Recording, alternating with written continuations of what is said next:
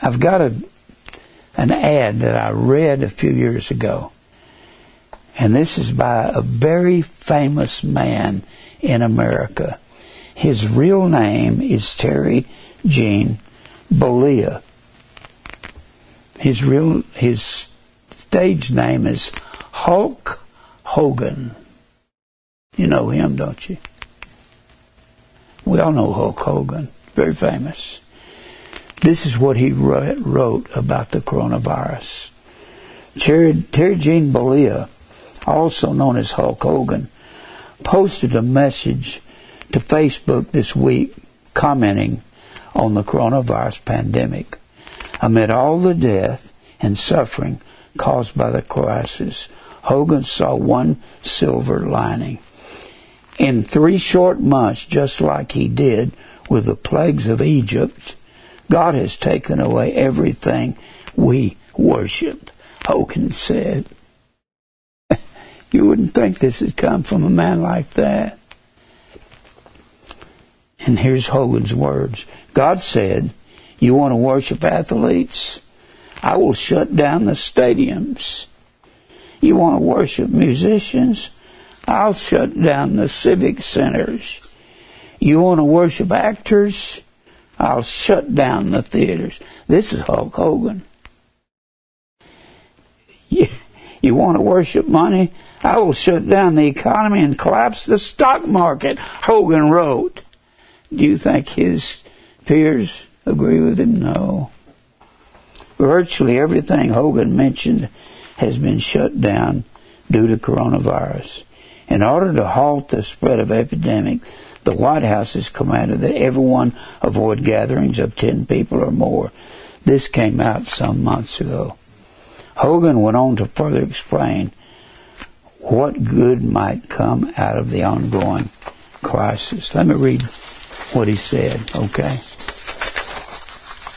I'd like to write to him and say, "I appreciate your words." That's what I've been preaching from the pulpit. Does America need a Christian revival? It's amazing that this six foot five wrestler said these things.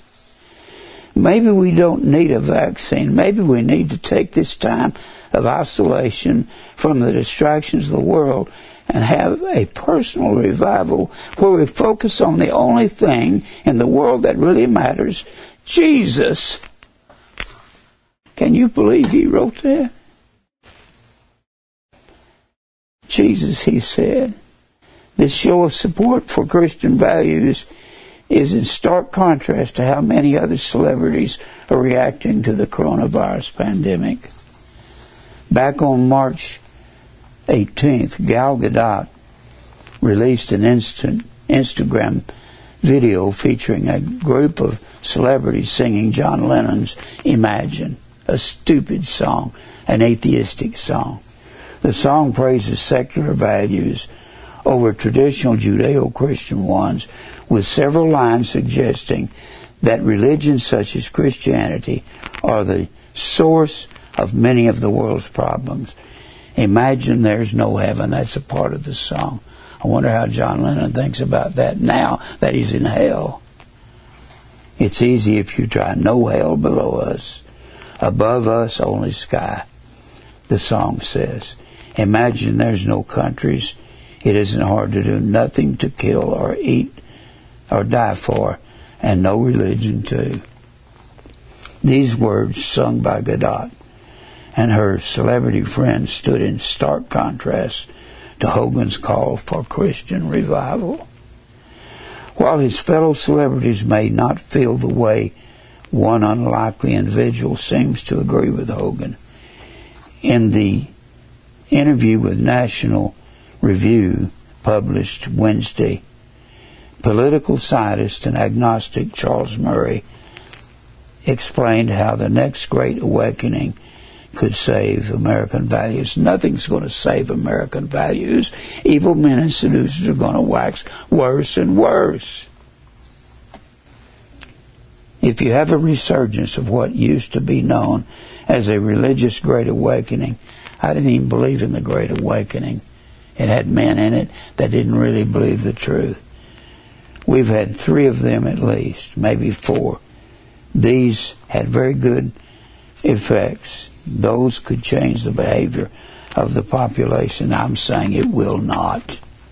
Murray said, although professional wrestling is a staged fake affair, the authenticity and genuine nature of Hulk Hogan's Facebook posts cannot be understated. His fellow celebrities might want to take note. That's enough said on him. All right, let me get on with the message. Hold on one second. Isn't that fantastic that Hulk Hogan said that? I liked it that he said, what we need is Jesus. He used the word Jesus. All right. I'm talking about the end of time. There are some signs of the end. You might call this, call this second in the series. Let me erase this. Well, I think I've already preached by some of these answers. Haven't I? All right.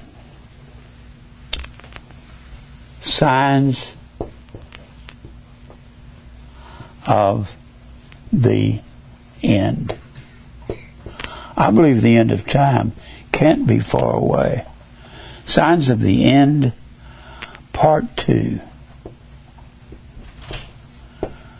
I'm going to talk about, there's several signs to the end of time.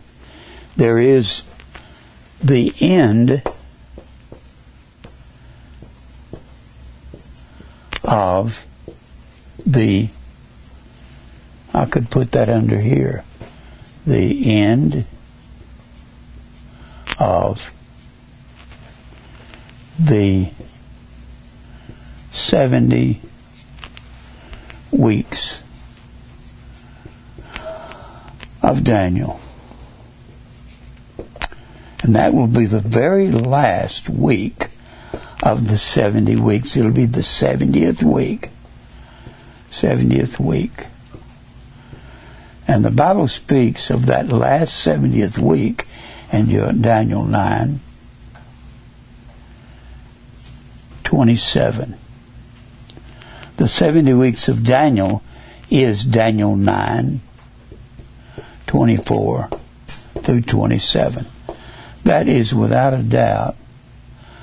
The seventy weeks of Daniel is going to tell you about the end of time. You're going to have the end of the seventy weeks. The seventy weeks of Daniel is truly, without a doubt, I've got two books here on the seventy weeks of Daniel. This one is written by Alva McClain. Mister McClain is a very good writer. It's uh, it's called Daniel's seventy Weeks by Alva, A L V A, M C C L A I N. He says something in here that's really, really good at the beginning of his book. He says, probably no single utterance is more crucial in the fields of biblical interpretation, apologetics, and eschatology. Eschatology means the end of time. He said there's no more crucial information. And most preachers don't know anything about the seventy weeks of Daniel. I did one series on the seventy weeks, and it was eighteen months on Sunday morning. I went through the book of Ezra. I went through God's promises to Israel if they would keep His commandments and be obedient. This is another book, Chronological Aspects of the Life of Christ. It's by Harold Hoehner, H O E H N E R. He was a professor at Dallas Theological Seminary. I'm sure he's dead now, and I know Alva McClain is. Uh, this was written in, I believe it was nineteen forty, even before Israel became a nation. These guys knew a lot about this. You're going to have the seventy weeks of Daniel. You're going to have the judgments of God. Judgments. And the seventy weeks was a time period. See if I can make this simple. It's not simple when you get into what I taught in that eighteen months. I went through everything from God's promises to Israel if they're obedient to him, and what he would do if they were not obedient. I went back to his promises over in Genesis and all the way through the law. I went into the into the period of time of the kings, and that is what the seven weeks is about. Israel was over here. The book of the Kings, that's what the Jews called uh, First Samuel. First Samuel through Second Chronicles.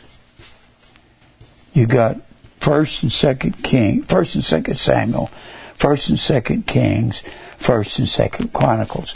That's the time when Israel was a nation. And God had told them. Before that, they were under judges. Under judges. And that starts with the book of Judges. Before that, they were in Joshua.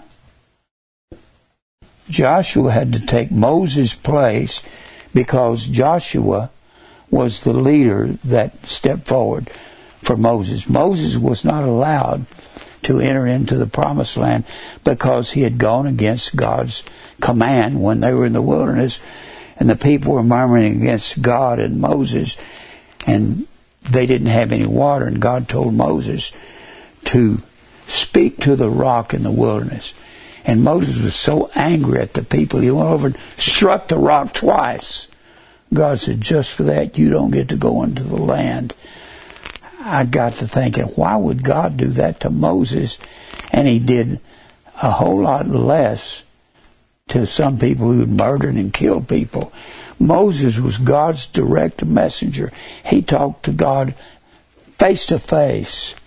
So before Joshua, you were in the law. You were in Genesis, Exodus, Leviticus, Numbers, Deuteronomy. And that's where God would say, Deuteronomy leads them right. Deuteronomy, Joshua, Judges, Ruth, First and Second Samuel. You got Ruth in here. And then you got First and Second Samuel. Ruth is a part of the story. I'm not going to go into that right now. But you had Genesis, Exodus, Leviticus, Numbers, Deuteronomy. They go into, and in this, it was in the book of Numbers, the twentieth chapter, when Moses uh, struck the rock. You can see that. And that's what God says, just for that, you don't get to go in the land. God had already forbidden Aaron, Moses' older brother, and Miriam not to go in the land. And he was He said that day he was killing them because they went against God's law. So Joshua leads them into the land. They go in to conquer all these cities. What are they conquering? They're conquering the Hittites, the Perizzites, the Amorites, all these ites. All these unbelievers had moved into the land. God gave the land to Abraham and to Isaac and to Jacob in that seventeenth chapter of Genesis, seventeenth chapter, it's given to Isaac before he's even born. And then Isaac has a son, Jacob, whose name is changed to Israel. That's given to him in the twenty-eighth chapter. And then uh, Jacob's twelfth, eleventh son is Joseph. These are called the patriarchs here, Joseph. Joseph's second-born son, Ephraim, ends up getting the getting the inheritance of all Israel. It actually went to Joseph through his son Ephraim. And of course, when they get into, when God tells them, when you go into the land, don't go after their gods. This land had been given to these men here. And Jacob's name was changed to Israel. His twelve sons inherited the land. Well, he tells, when you go into this land, this was around twenty-one hundred B C that God gave the land to Abraham. And it's when you get when they get into the land, it's around uh, over here. It's around nine eighty-six B C when Saul becomes the first king, around ninety-six. So this is considered a long time from when God gave the land to Abraham to when these pagans move into the land. But Joshua is supposed to come in and drive the pagans out.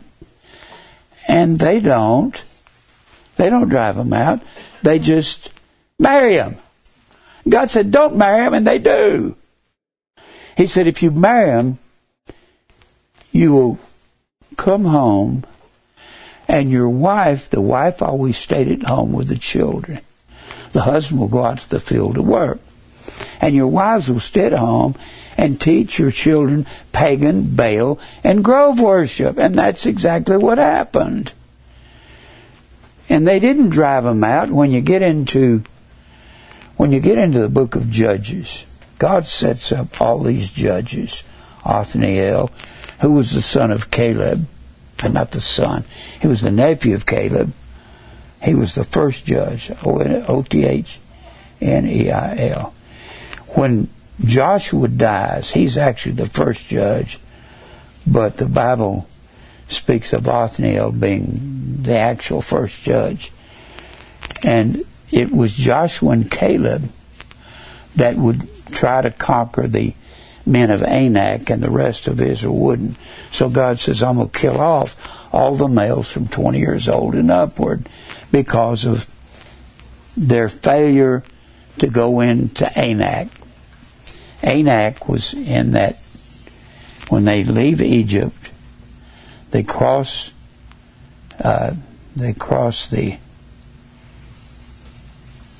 this they cross the Red Sea, and they come down here to Sinai, and the first place they stop is Kadesh Barnea. And this is the Sinai Peninsula that's right below Israel. And their first chance to go in here and take over the land, this comes over here, and Egypt is over here.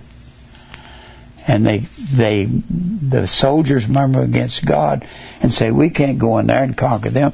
They're too big. They're giants.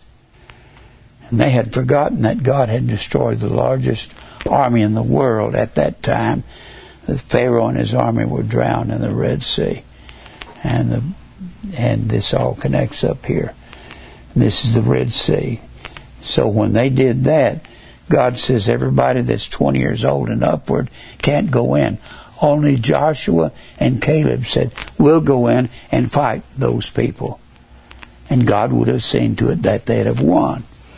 Anyway, because that God says, do not marry these people, and they ignore God's. They'll tell you all about that in the first and second chapter of Judges. So they enter the land. As soon as they enter the land, they have a tendency to fall away to these other gods. All the time they were a nation. Two particular chapters that are crucial above other chapters is when they, the first and second Samuel, they're not involved in these pagan gods. What they're involved in is Saul and David. Saul's the king. He was appointed by God, but he's of the wrong tribe. He's of the tribe of Benjamin. And God appointed him the wrong tribe because the people kept saying, give us a king to rule over us. And Samuel said, you want a man to rule you? If you got a man king, all he's got is bows and arrows and spears and swords, and that's all he's got. God has lightning bolts and earthquakes, and you want people that's got spears and arrows? You must be out of your mind. They said, give us a king. God said, I'll give you one out of the tribe of Benjamin, it'll be the wrong tribe. The king has to come out of Judah, the fourth son of Jacob. Jacob's name was changed to Israel in the thirty-second chapter of Genesis, when he's coming back from the land of Haran after he had cheated his brother out of his birthright and ran for his life. Jacob was a scoundrel, especially before God changed his heart. All the time they were a nation, particularly in First Kings. Two chapters you need to really think about. First Kings, the eleventh chapter, and First Kings, the sixteenth chapter. These are the two chapters where Israel brings in Baal and Grove, but it's two different men that bring it in. One's righteous, but he wasn't righteous when he's bringing Baal and the Grove in. That was Solomon in chapter eleven. Solomon was beloved of God. He's the one that built the temple and built the palace for the king. And if you look at him, you think, how can this good guy do this? Nehemiah the thirteenth chapter says it was these evil women that turned his heart away. What do you mean evil women? Well, he had seven, seven hundred wives. And he didn't pick out a bunch of ugly women. And three hundred concubines. That's secondary wives. He had babies by all of these that he could get to. And he said in Ecclesiastes, he said, I got me men servants and maid women. I got all these beautiful women that I can have anytime I want. And he said, I think everybody ought to read Ecclesiastes at least once a year, because it tells you how vain life is. Solomon was the richest man that there was. He had all the world give him adoration, and he, and he said, I've got all these men, singers and maid women, got all the sexual people I want. And he said, it's all vanity and vexation of the spirit. Vexation means to grab for the wind. He said, I was grabbing for the wind when I thought I could fulfill myself. Anyway, so he brings all those women in. And First Kings, the eleventh chapter. Because he did that, He he, had, they, he brought in their gods. They had the gods of Shamash and Molech and the Ashtaroth. Ashtaroth was a generic term for all the female deities. He brought in gods from all over the world. One of his wives was the daughter of Pharaoh of Egypt, so he was bringing in her gods. The gods of Egypt were were the, you had so many, they had a thousand gods. Amun-Ra, they had uh, the female deities, the male deities, and he brought them all in. So God says, what I'm going to do, here's another picture of a sign of the end times. He said, what I'm going to do, I'm going to split Israel into two nations. And he tells Solomon, what I'm going to do. Now, when you look at this map over here, it calls the kingdom of Israel under Saul, David, and Solomon. It calls it a united kingdom. It was one nation. The divided kingdom is because Solomon went after, let his wives do what they wanted to do. And they deceived Solomon. It turns into two kingdoms. This is northern Israel. It is led by Joseph through his second-born son Ephraim. And this over here is the is the righteous throne kingdom. Solomon's son was Rehoboam. His son was Abijah. His son was Asa. His son was Jehoshaphat.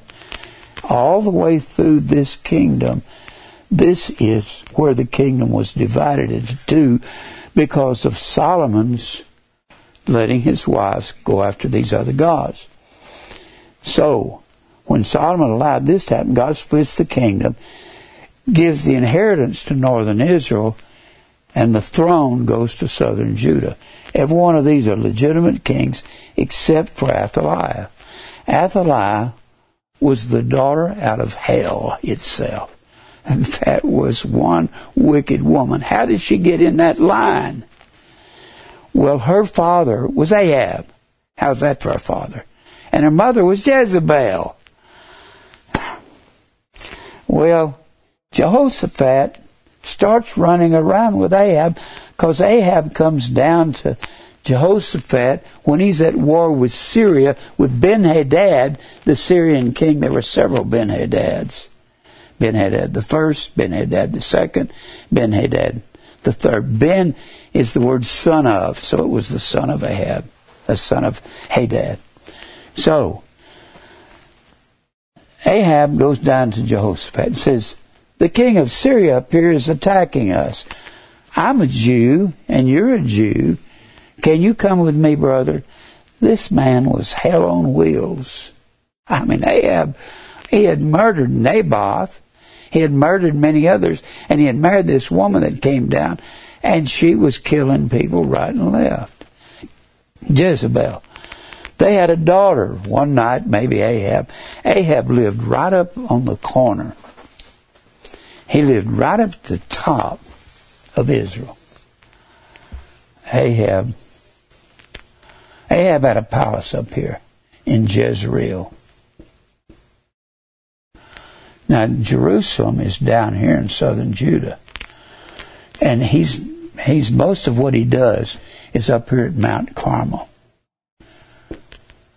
He's just a mile or so from the border of Tyre and Sidon. Tyre and Sidon. At Tyre and Sidon, they worship Baal, Grove, and somehow one night at some party, somehow he got over the border or one of them came down here. We don't know how it happened. And he sees this slick woman, hot woman, Jezebel. And somehow he says, "I want her." You got to stop and think. Ahab could have had all the women in Israel. She must have been really good looking.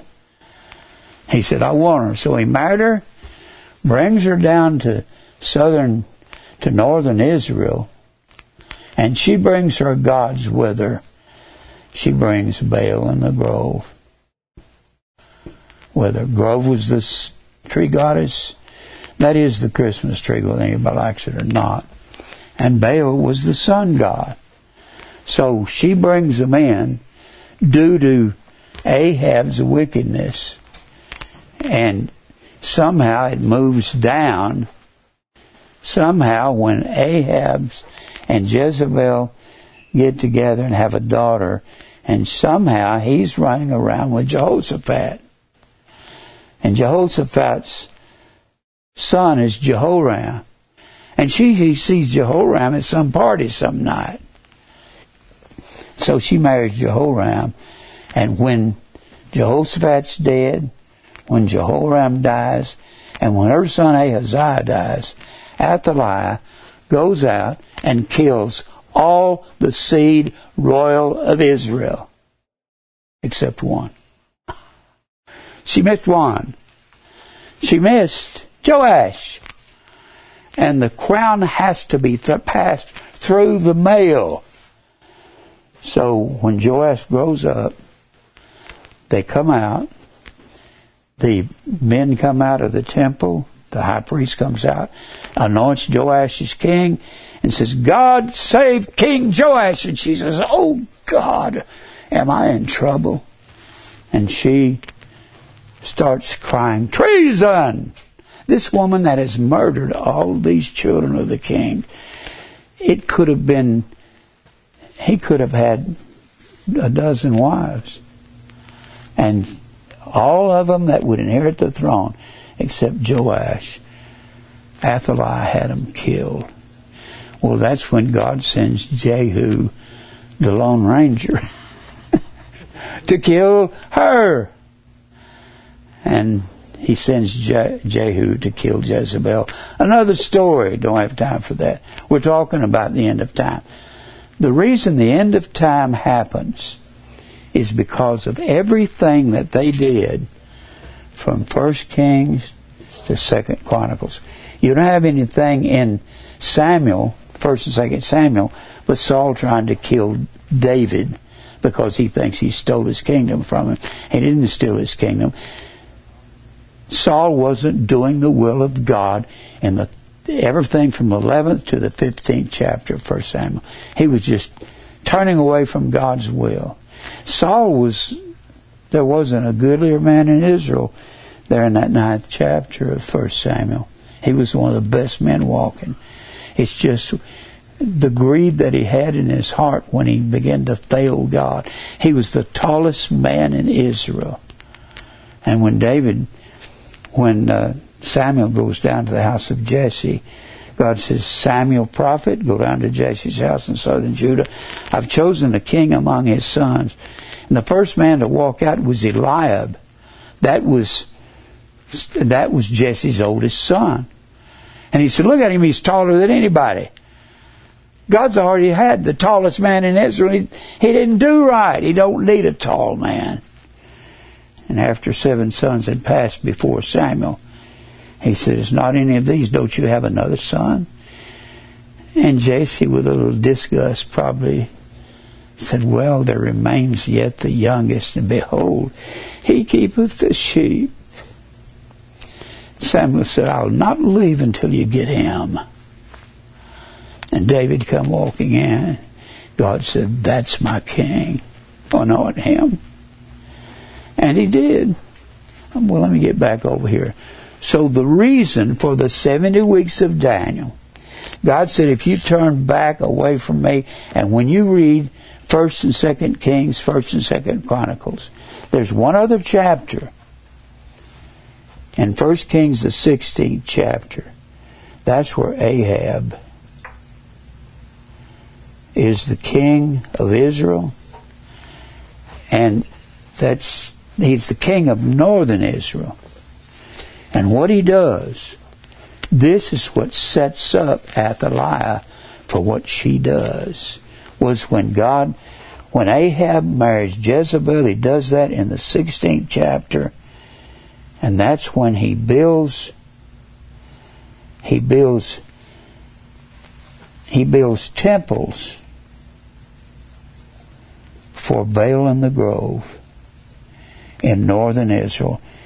And that's, since he builds temples for Baal and the Grove, that's the sun god and the tree goddess and the grove.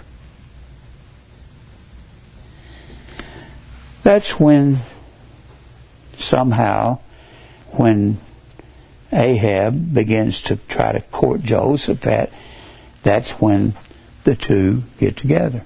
That's when Athaliah comes about, because she marries Jehoram, that king of southern Judah, after Jehoshaphat's dead. That's what you get in. That's how you get in trouble when you run around with the wrong people, because of all that they did.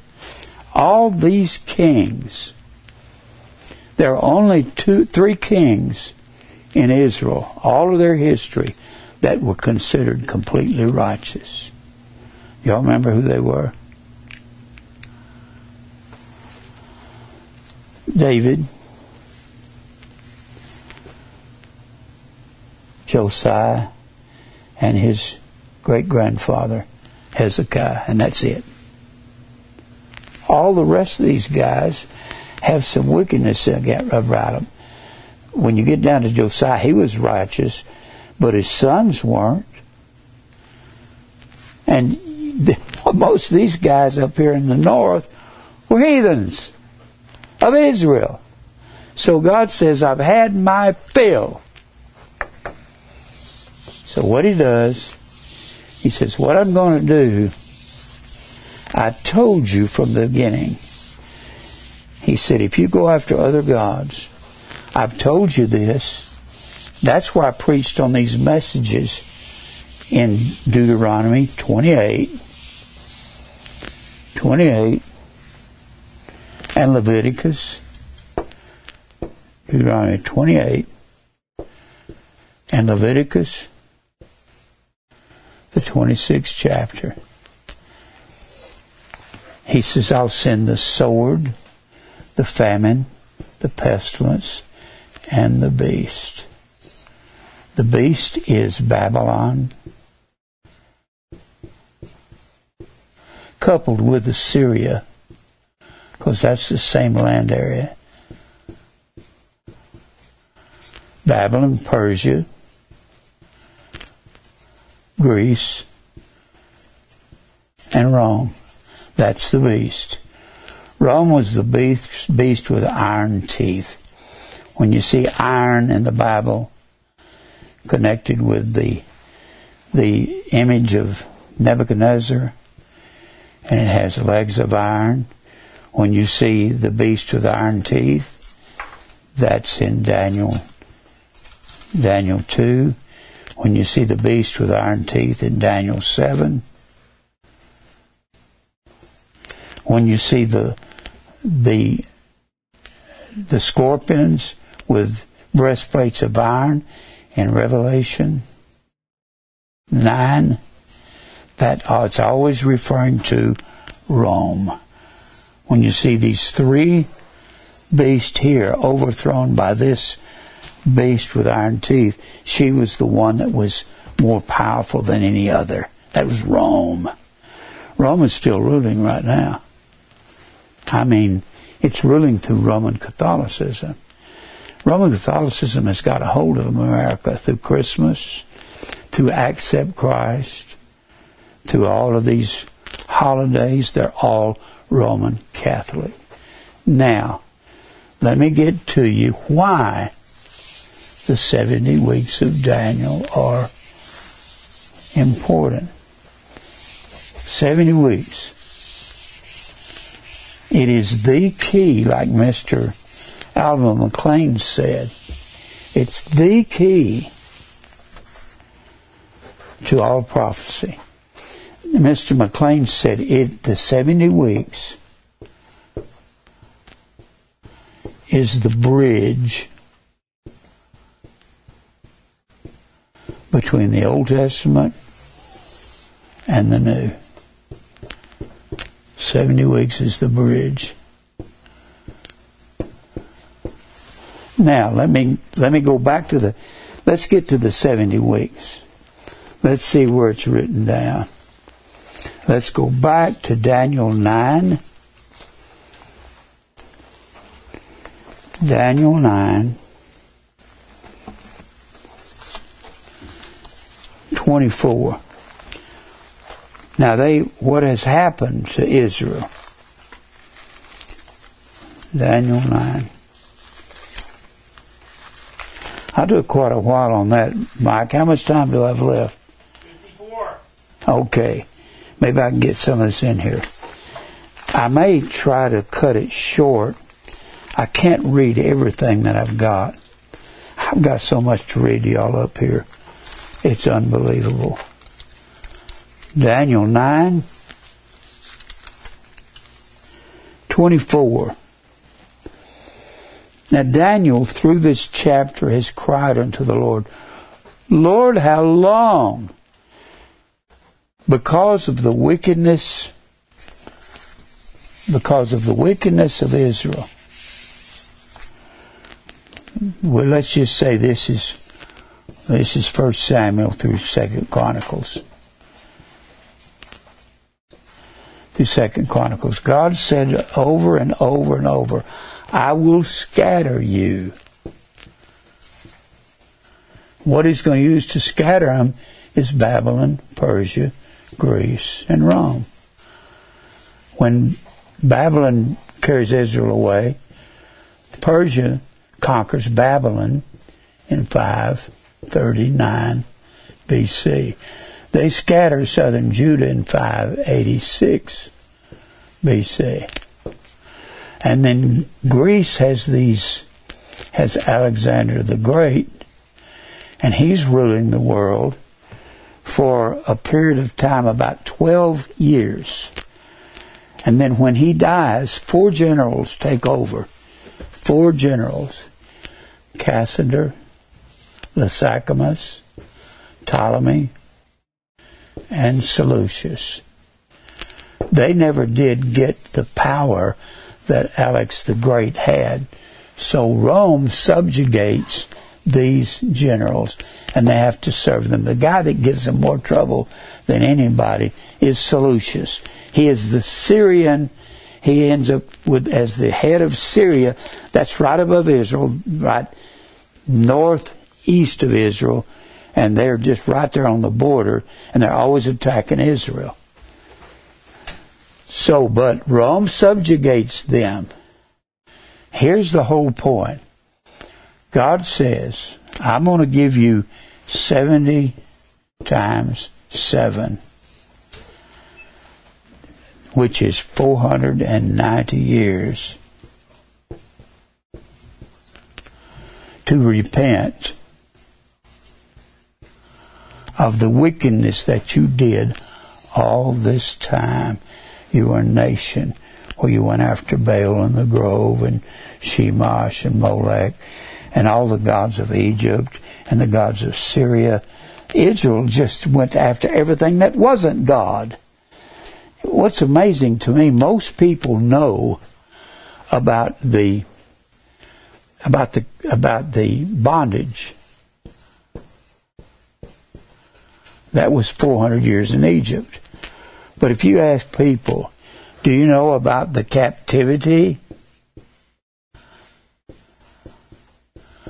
which has been, which has gone on from five eighty-six B C to when Israel became a nation, they've been captive by all the nations around them until May fourteenth, nineteen forty-eight. And even more significant than that would be the Six-Day War.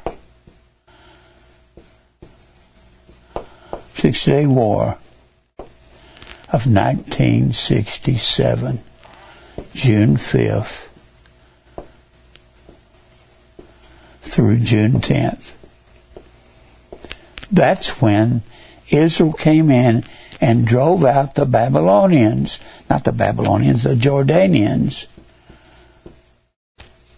They drove out the, the Jordanians and took possession of Jerusalem for the first time since they were overrun by Nebuchadnezzar in five eighty-six B C. And that fulfills the prophecy of Luke twenty-one, twenty-four. Speaking of Israel, they,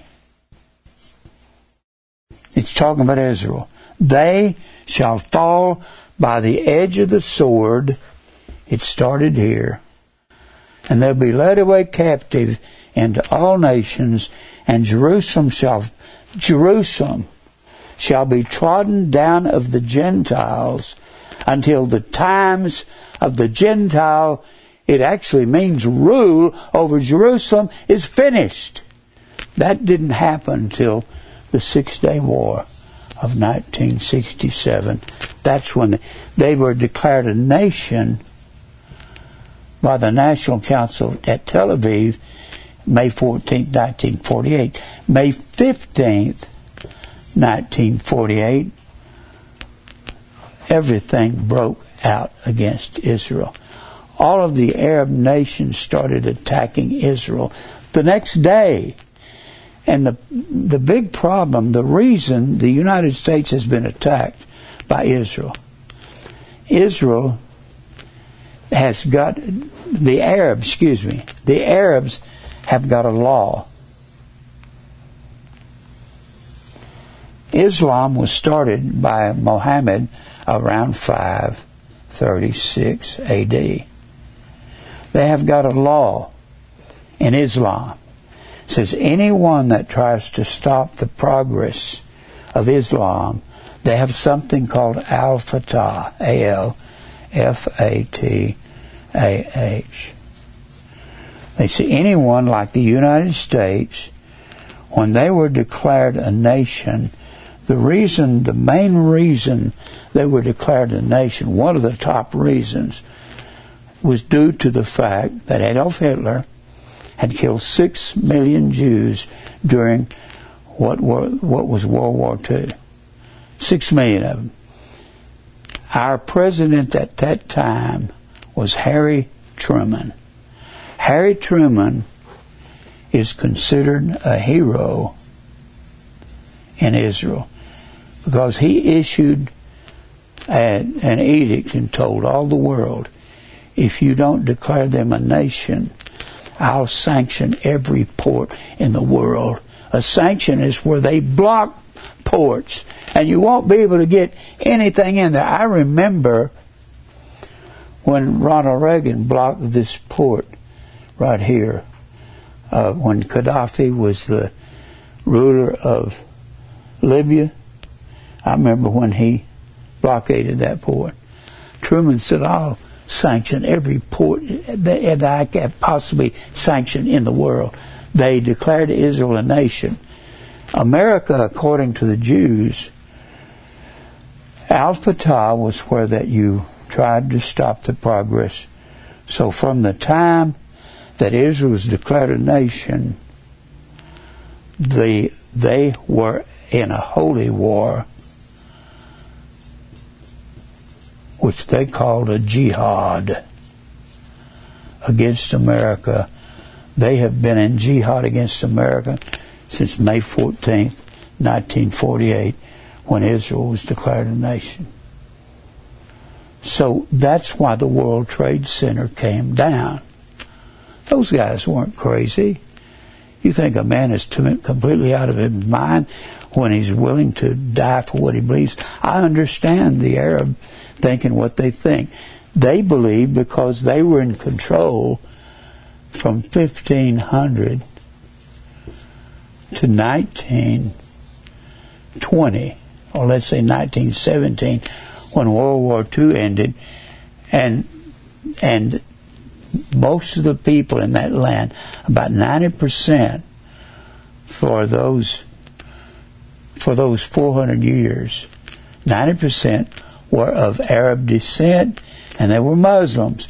They believed in that four hundred year period the land belonged to them, even though our Bible says it belonged to Abraham, Isaac, and Jacob. That's why they crashed the plane in the World Trade Center. That's why they've threatened to attack us over and over again. They say anyone who sides against us and sides with Israel is our enemy. You're in jihad with us.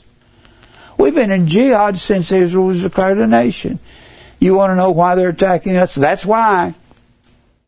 You have to either have to believe the Bible. They say that possession is nine points of the law. They say we owned it for one hundred years. For one hundred years, it belongs to us. What's the answer? There's not one. The Bible says Israel, they'll fall by the edge of the sword and be led away captive in all nations, and Jerusalem will be trodden down to the Gentiles until the Gentile rule of them is fulfilled. And there'll be distress of nations with perplexity in the next verse. Perplexity, aporia, means in a quandary. A quandary means you're in a situation where there's no way out. That's where we are right now. There's no way out of this situation over there. I've done several bunches of messages on why there's no way out. I did a series on the on the uh, nuclear suitcases. That's that's very frightening. Nuclear suitcases is about how the Arabs, when Soviet Union went out, and a lot of those, a lot of those nuclear bombs were put into different hands in different places, and they had them made in the form of a suitcase where somebody could walk in and set this down in a building and drive five hundred miles away, maybe put it in a in a storage closet and drive five hundred miles away and set that off with a phone call. And they found that some of those nu- nuclear suitcases had ended up in Texas, some of them in Minnesota, and all they had to do was rearm them. And they're supposed to be there right now. We don't know fully about them. This, they're not going to stop attacking us. They believe they own that land. That's what it's about. People don't know why the why those Arab nations are attacking us, because of this right here, because of Harry Truman. Harry Truman, in the middle of all of this, declared. He pressured the world for years before they declared themselves a nation. There was constant wrestling match and fight going on between the Arabs when when they when they were conquered and stopped. When Hitler was stopped, not Hitler, excuse me, uh, when the Germans were stopped in nineteen seventeen, when they were stopped, there was an issue. There was a. a Balfour Declaration. Balfour Declaration was issued in nineteen twenty. A man named Balfour was the was the representative to Great Britain, or actually to Israel by Great Britain, since it was General Allenby of the British forces that went in and took possession of Jerusalem at the end of World War One. Well, since it was Jerusalem, whoever conquered an area, they would assign that area to that particular group after a war's over. That's like the United States got East Berlin, I mean West Berlin and Western Germany. Russia got East Berlin in Eastern Germany, even though we were allies at the end of World War Two.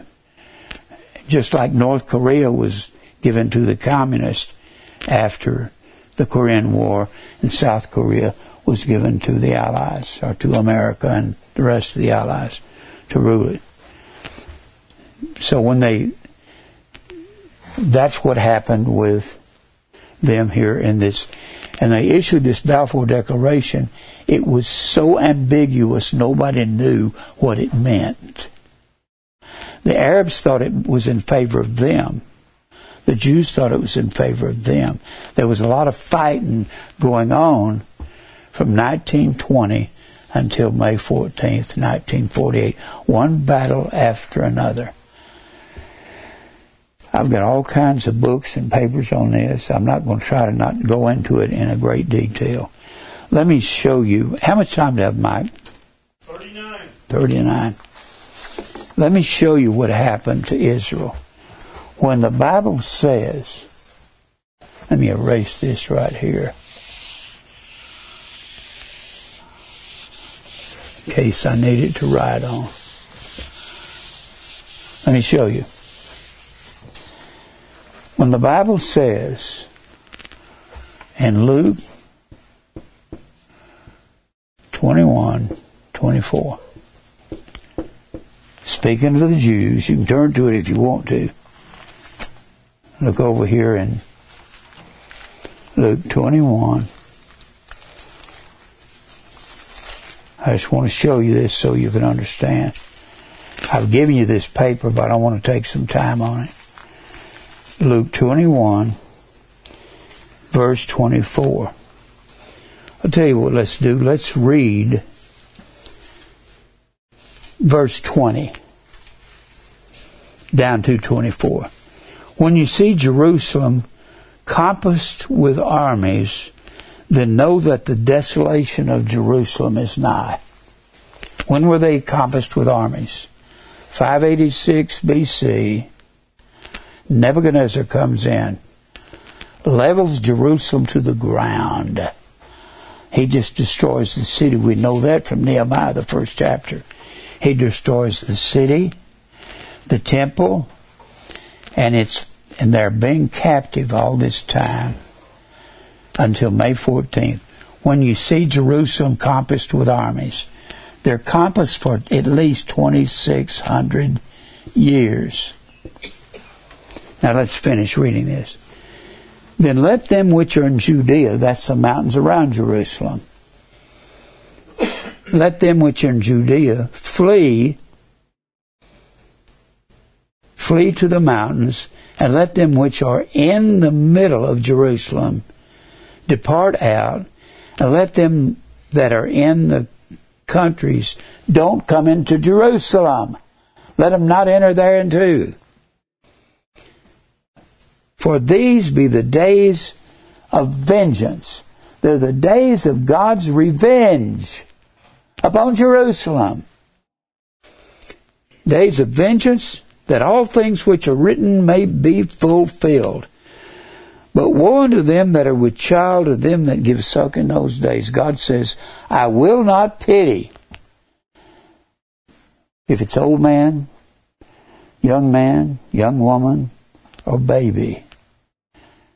If you read the thirteenth chapter of Hosea, the very last two verses, God says, when I send the Assyrians in, they'll rip the women's bellies open who are pregnant, they'll take the babies out and dash their heads against the streets and the walls of Jerusalem. God says, I will not pity. You had no pity for me. And my word, you ignored me. People say, God wouldn't do that. He said, I did that. So, there's a period of time. The Jews shall fall by the... Let's finish reading. Woe unto them that are with child, and them that give suck in those days. There shall be great distress in the land, and wrath upon this people Israel. He's talking about a twenty-six hundred year period. From five eighty-six to nineteen forty-eight, and even up to the Six-Day War. And I'm going to go through those wars. There were four wars that were historically, literally, it had to be God that favored the Jews, because they were totally outnumbered. When they, when they declared themselves a nation, they had about two hundred fifty thousand Jews. And the next day, forty-five million Arab people, from Jordan to the Arabs to Syria, Egypt, declared war against these two hundred fifty, fifty-five, fifty-six thousand. They had no chance, but they won. That's why I believe God was in all these wars. Now, let's read this, this last verse. And they shall fall by the edge of the sword. They is talking about the Jews from the previous verses, isn't he? From the people in Judea. They shall fall by the edge of the sword and shall be led away captive into all nations. Who's going to lead them away captive? Babylon, Persia, Greece, Rome. In fact, you'll see that all through the Old Testament. I'll scatter you. I'll lead you captive. And you can see that in some of those verses. It's so obvious. If you remember in Deuteronomy, in Deuteronomy, the twenty-eighth chapter, I'm just going to match it up and let you see it.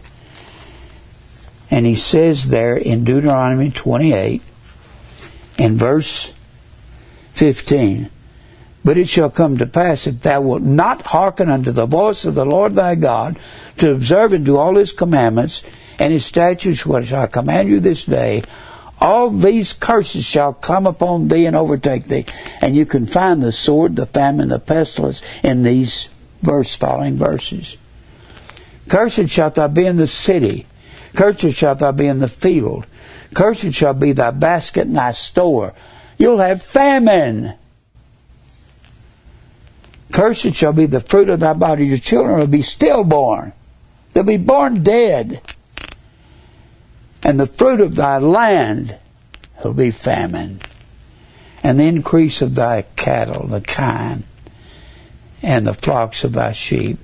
Cursed shall thou be when you come in, when you go out. Everything will be cursed. What for? For not obeying me, God said.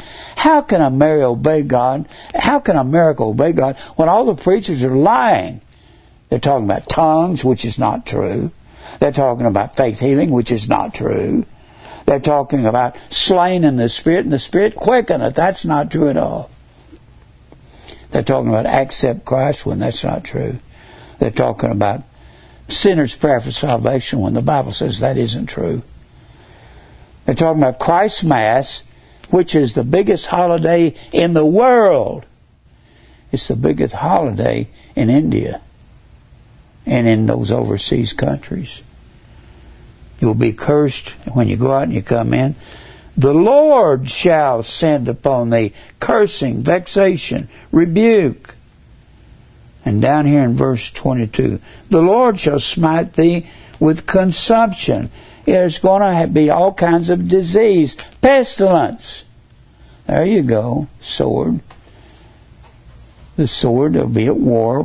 When your enemies come against you one way and you flee seven ways, that's the sword. The famine was here. We saw that. The pestilence is here. It's disease. The Lord shall smite thee with consumption and with fever and with inflammation. Every disease you have has to do with inflammation. I know about that. I've got chronic bronchial asthma. That has to do with my bronchial tubes getting inflamed and swelling up in my lungs. They swell up. I had a heart attack. And I had heart surgery. Your, your, your arteries swell up because there's too much, too much problem there in your in your arteries.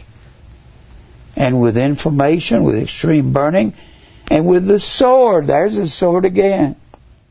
There's we've got to the sword, famine, and pestilence. I wanted to show you that the beast that carries them away is here. And with mildew they shall pursue thee until thou perish. I'll give you too much rain, it'll kill your crops. That's what Samuel told the people in the twelfth chapter of First Samuel. If you don't like, if you don't remember what you've done and don't obey God, God's going to destroy you. The pestilence is, right now, it's in America, in the world, it's the covid nineteen. It's this, this variant is just, it's destructive. I don't believe this is going to stop. This is God's pestilence. Polio in the early fifties was God's pestilence. AIDS was God's pestilence. God is getting fed up. He may even cause this to strengthen and be worse and worse. And thy heaven that is over thy head shall be brass. What he's saying, there'll be no rain. Just like Elijah told Ahab there in the seventeenth chapter of First Kings. And the earth that is under thee shall be iron.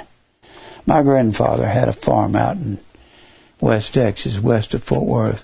When they'd have a when they'd have a lack of rain out there, those this is back in the late forties when they didn't have paved roads everywhere. And you get out there and those big old ruts would be twelve inches tall and they'd be hard as a iron. You couldn't grow anything at all out there. That's what this is talking about. The Lord shall make the rain of thy land powder and dust. That's all you'll get, Israel. America. From heaven shall it come down upon thee until thou be destroyed. And then he's talking about the enemies and the beast in the next verse. The Lord shall cause thee to be smitten before thine enemies. Thou shalt go out one way against them, and flee seven ways before them, and shalt be removed. Here's the beast. Then you'll be removed unto all the kingdoms of the earth. You got the sword, the famine, the pestilence, the beast, and these curses right here. Now let's go back to Luke.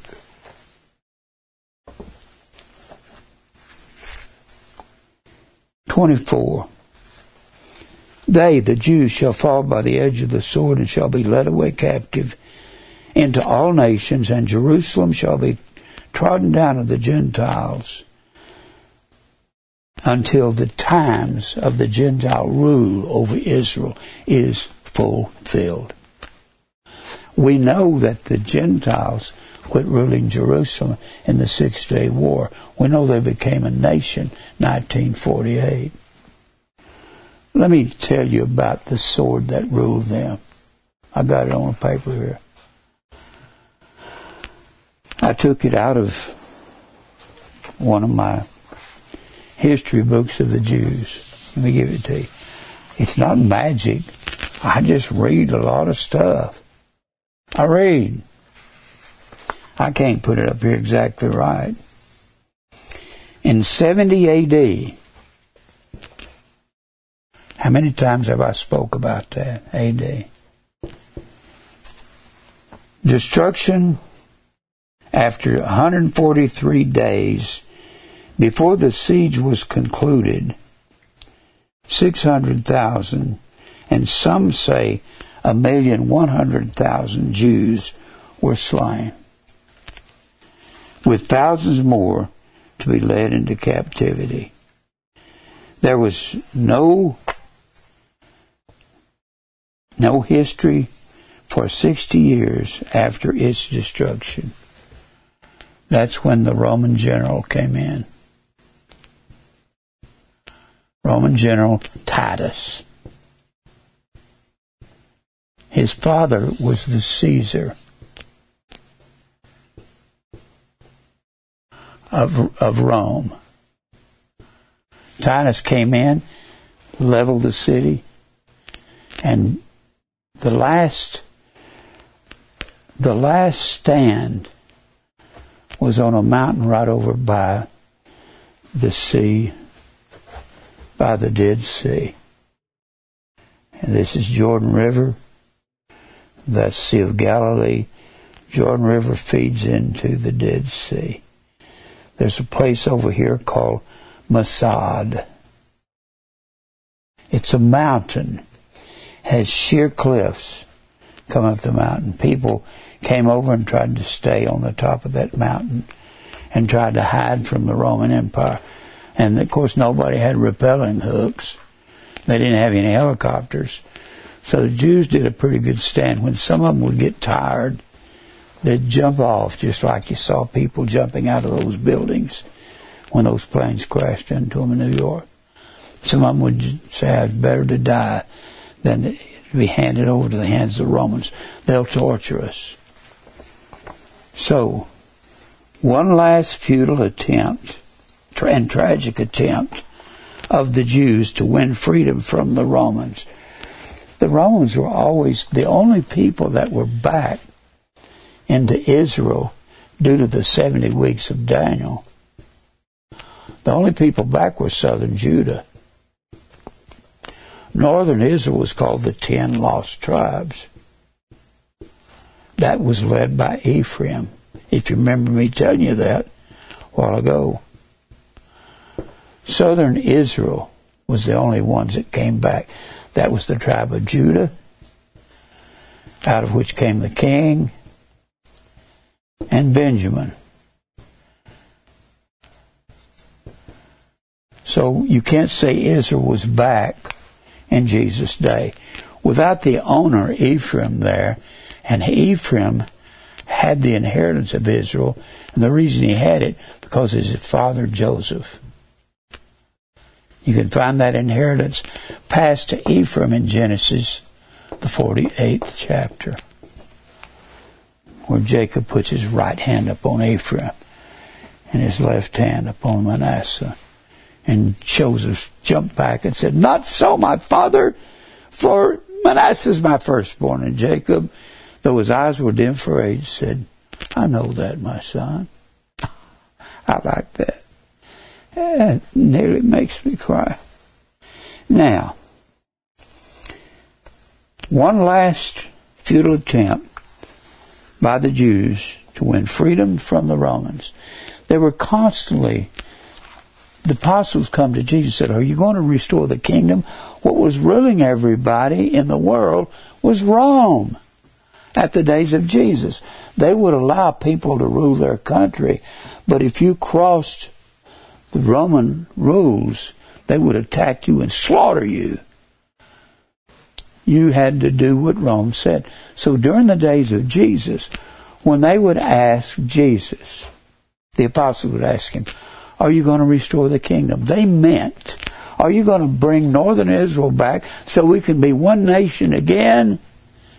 That's why Jesus said to them in Luke the twentieth chapter, verse seventeen, eighteen, the kingdom of God is in you. You don't have to restore it. It's this new birth that's in us. Now, let's continue reading here. A rebellion in A D one thirty-four by a false Messiah called Jesus Bar Kokhba. He got all these people to fight, was overwhelmingly crushed. They were all killed when they tried to rise up. Jesus said, my kingdom is not of this world. If my kingdom were of this world, then would my servants fight? They're trying to regain the kingdom falsely. Overwhelmingly crushed, what was left of the city was leveled and the foundations were plowed up. Boy, if you went into Israel in one thirty-four A D, it looked like a wasteland. It would have been very sorrowful to see. Two years later, the Romans began building, rebuilding the city, and they renamed it Aelia, A E L I A, Capitolina.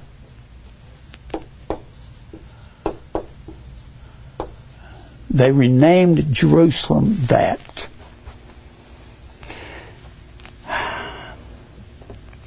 All Jews were excluded for two centuries until the reign of Constantine.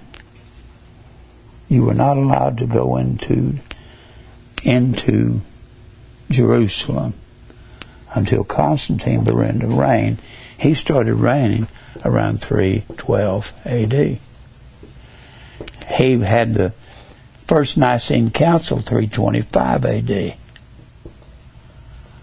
That's when Catholicism and apostate church in Rome entered in, and he changed the name of the Feast of Saturn, or Saturnalia, the Christ Mass.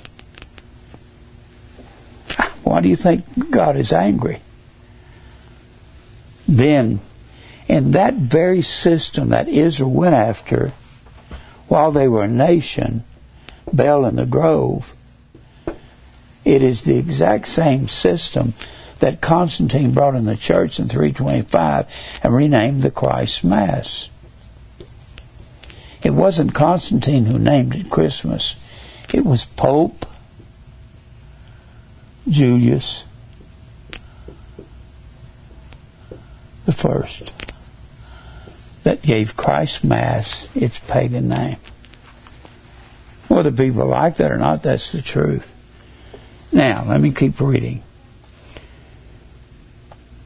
Tragedy awaited in the wings of history for this Jerusalem, city of peace. Tragedy.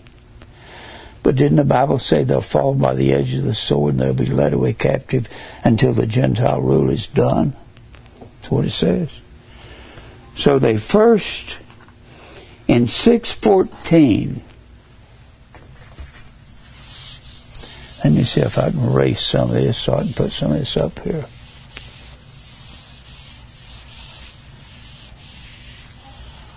This is about the end of time. In six fourteen,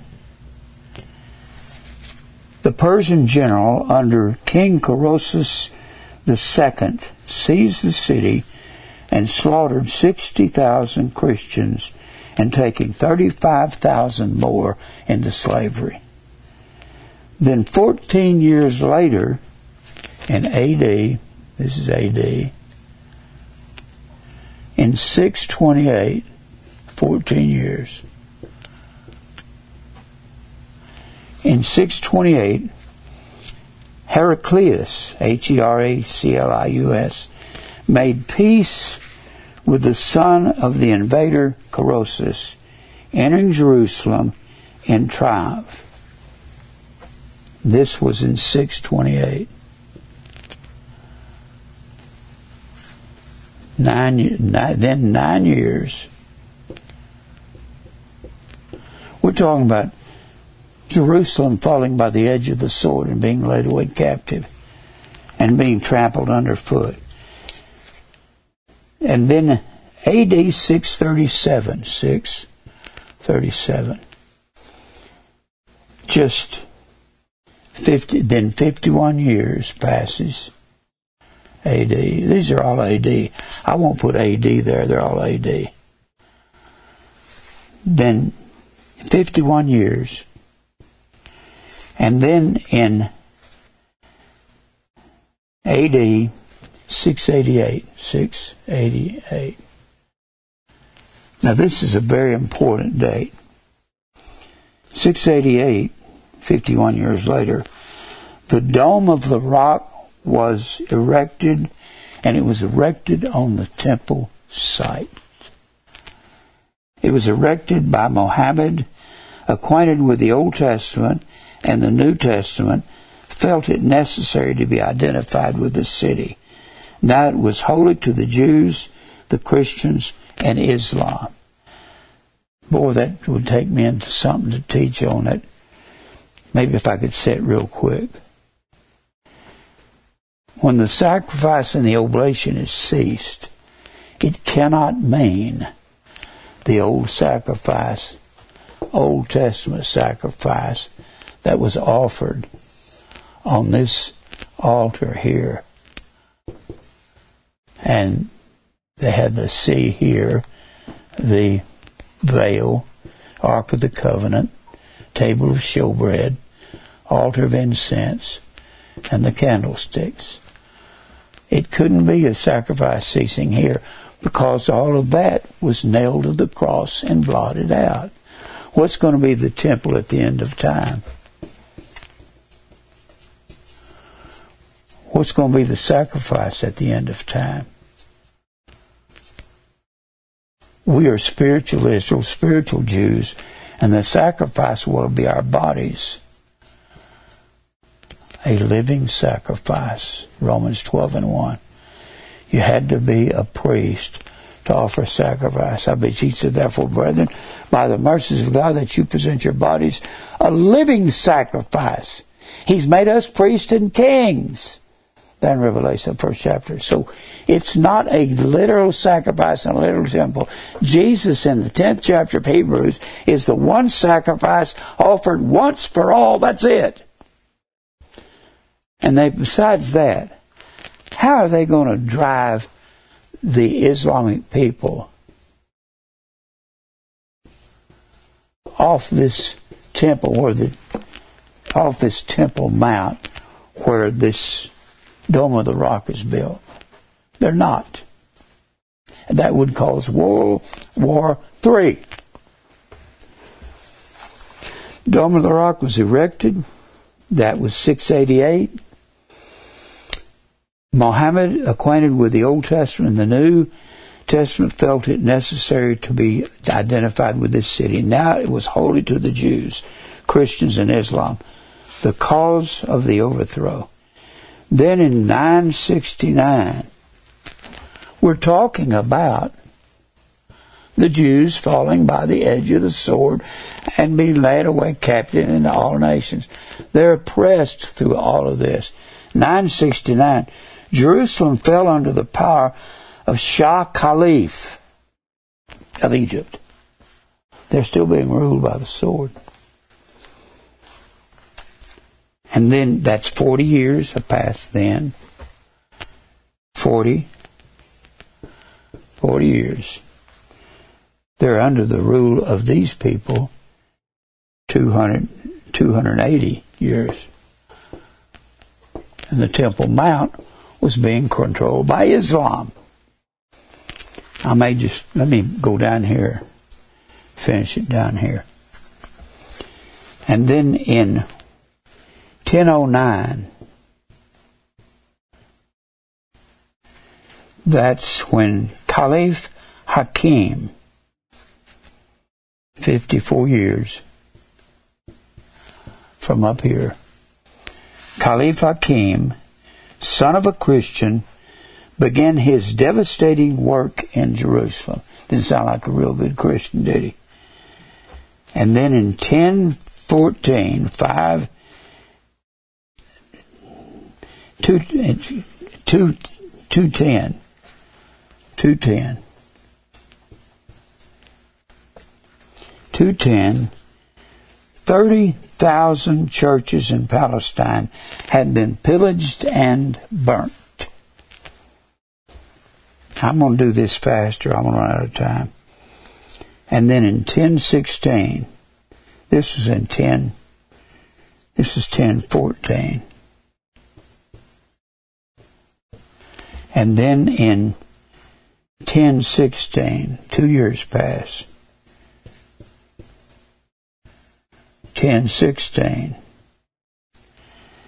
In ten sixteen, persecution stopped when Hakim became convinced that he was divine. And then in ten seventy-seven, sixty-one years. ten seventy-seven, the Seljuk Turks drove out the Egyptians, slaughtering three thousand residing within the walls. And then they come into a new era. This was in ten seventy-seven. This was the Seljuk Turks. Then in ten ninety-nine,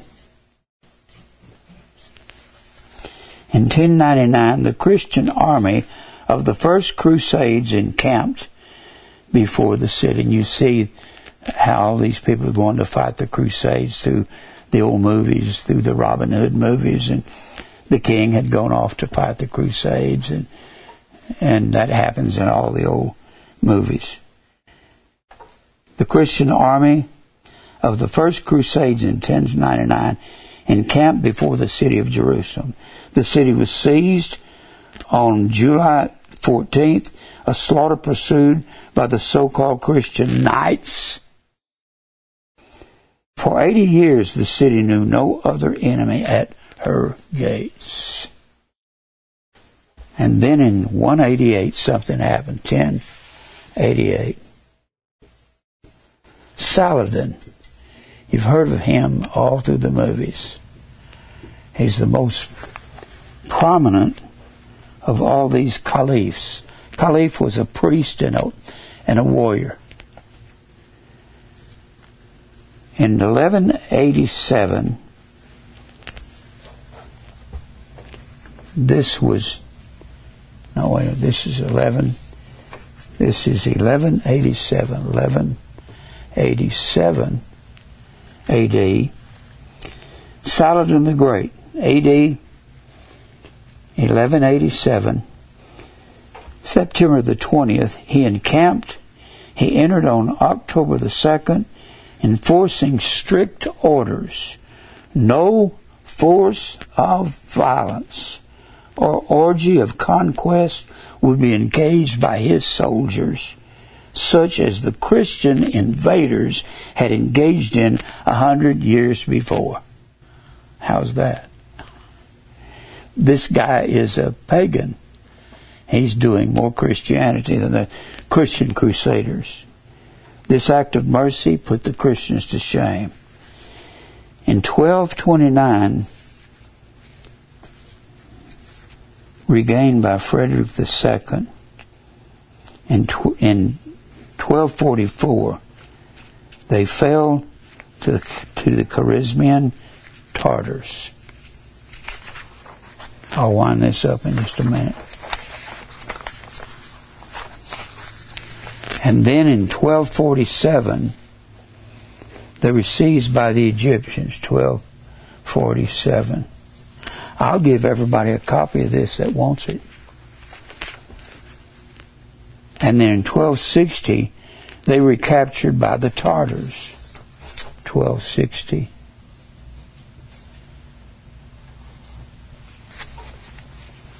And then in fifteen seventeen,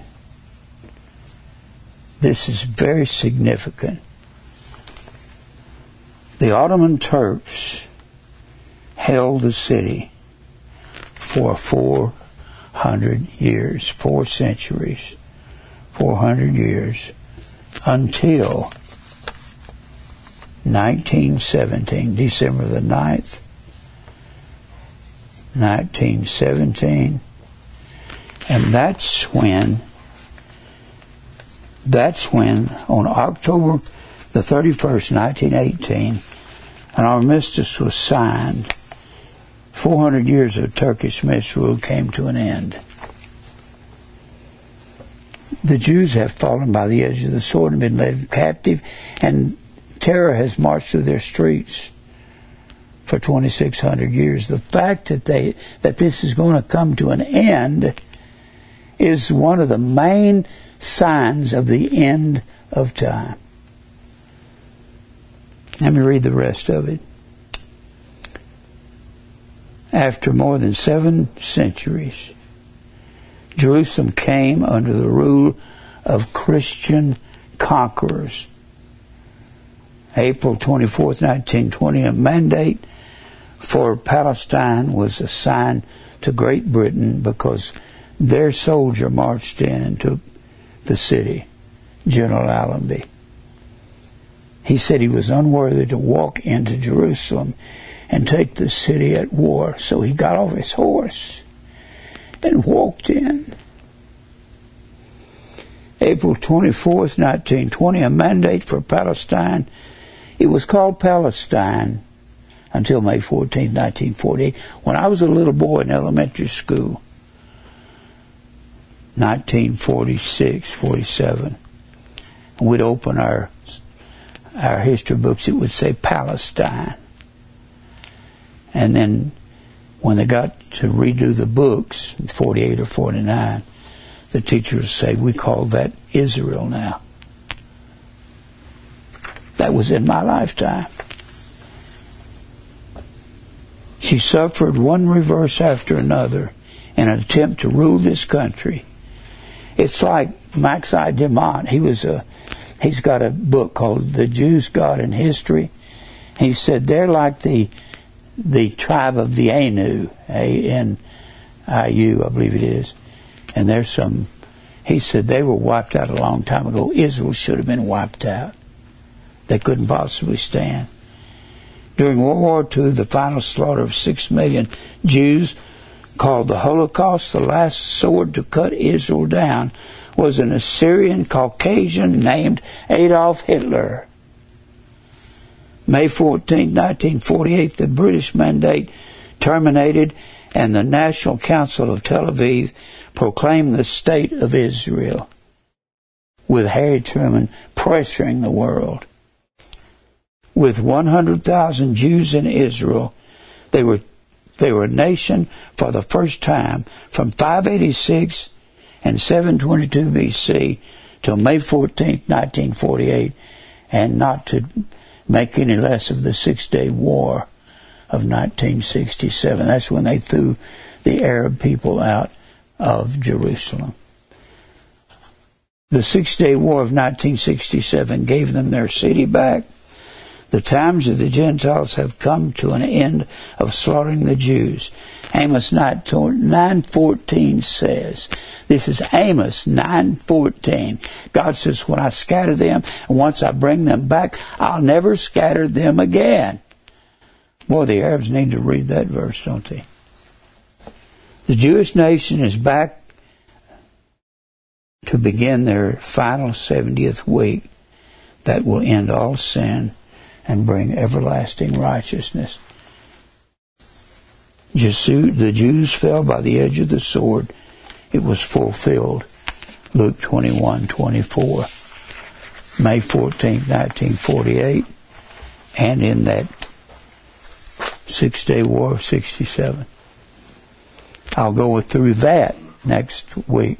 I'll go through the seventy weeks. The seventy weeks is a time period while all this is going on. The seventy weeks is right here. It says they'll they'll go under this sword of all the people. They'll they'll until they repent. They had never repented of their Old Testament worship of Baal and the Grove and all the rest of these gods they were serving. They never repented, and they hadn't repented. I believe there will be a remnant in Israel that will believe God. How can these wars, the sixties, the War of Independence, nineteen forty-eight, the next day when they were totally overwhelmed, the the the Sinai War of nineteen fifty-seven, they were outnumbered. They couldn't win. That six-day war of sixty-seven couldn't win. That that Yom Kippur War of nineteen seventy-three, they had no chance. I'm going to go through those wars next week. I'm going to try to go through the seventy weeks of Daniel. The seventy weeks has to do with all this time right here until it's then. It's actually the sixty-nine weeks here. sixty-nine weeks, and then the seventieth week is the last seven years of time that most people know as the Great Tribulation. I believe we're headed right into that right now. I don't know when it's going to start. I believe our government, as crazy as it is, I don't believe in in Biden or Trump. Like somebody said to me yesterday, he said, Biden is a crook and Trump is a clown. He said, I'd rather have the clown than the crook. I don't know that they're both not crooks. I don't see how you can make two and a half billion dollars without cheating somebody. I don't see how you do that.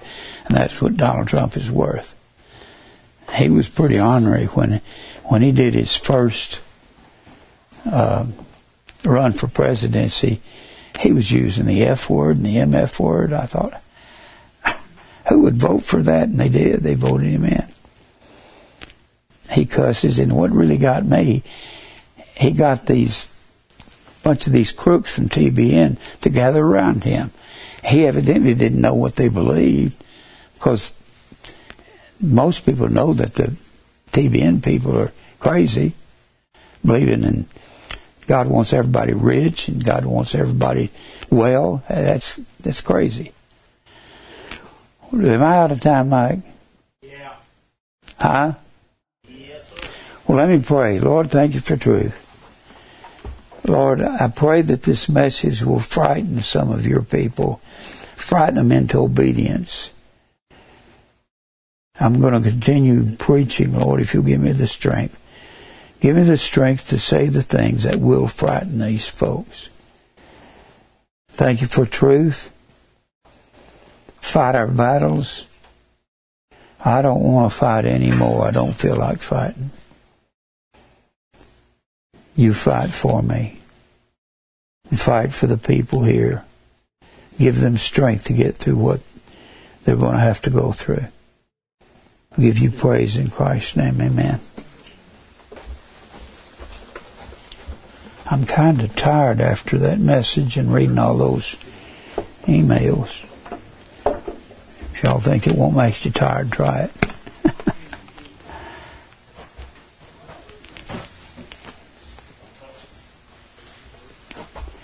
I know that's taking a lot of time to read all those dates, but it's sobering to read them.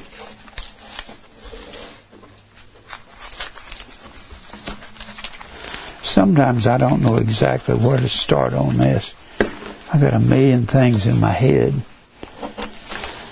I don't know exactly how to say them.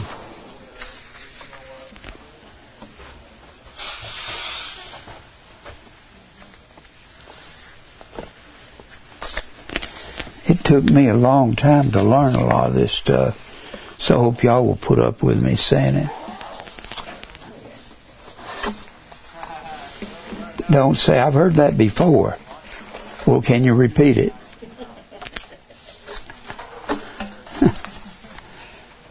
Right? Hey, Jim, have you heard anything from Victor? No, not a word. Mary don't want you coming close to me. No problem. She don't know who can carry that virus and who can't.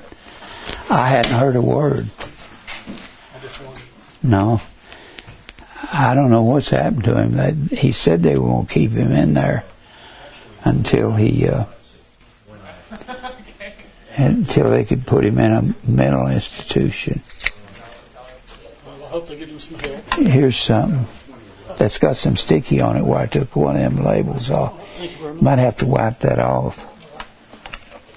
Thank you a lot. See you later.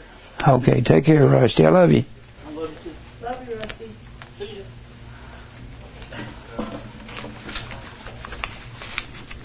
Can you repeat all that I said?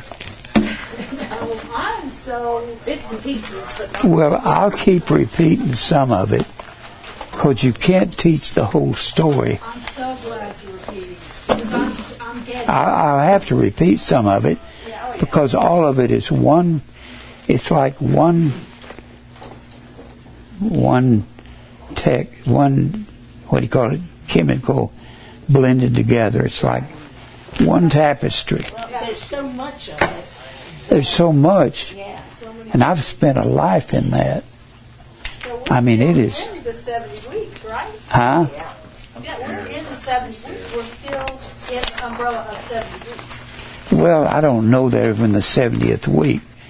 There's a separation between the sixty, the end of the sixty-ninth and the beginning of the seventy weeks, and that's at least a two thousand year period. Well, we're in there somewhere, yeah. I believe we're real close. I believe we're real close to the beginning of the seventieth week. I just don't see how, with all the lies going on in the world, people wasn't talking about the government lying in nineteen fifty-five when I was in high school. In nineteen fifty-five, the meanest guy in school was Fonzie. It was the guy that smoked cigarettes and rode a motorcycle. Yeah. And they didn't shoot kids in school then. No, but so much has been happening. So fast. We're living in insanity. It's insanity.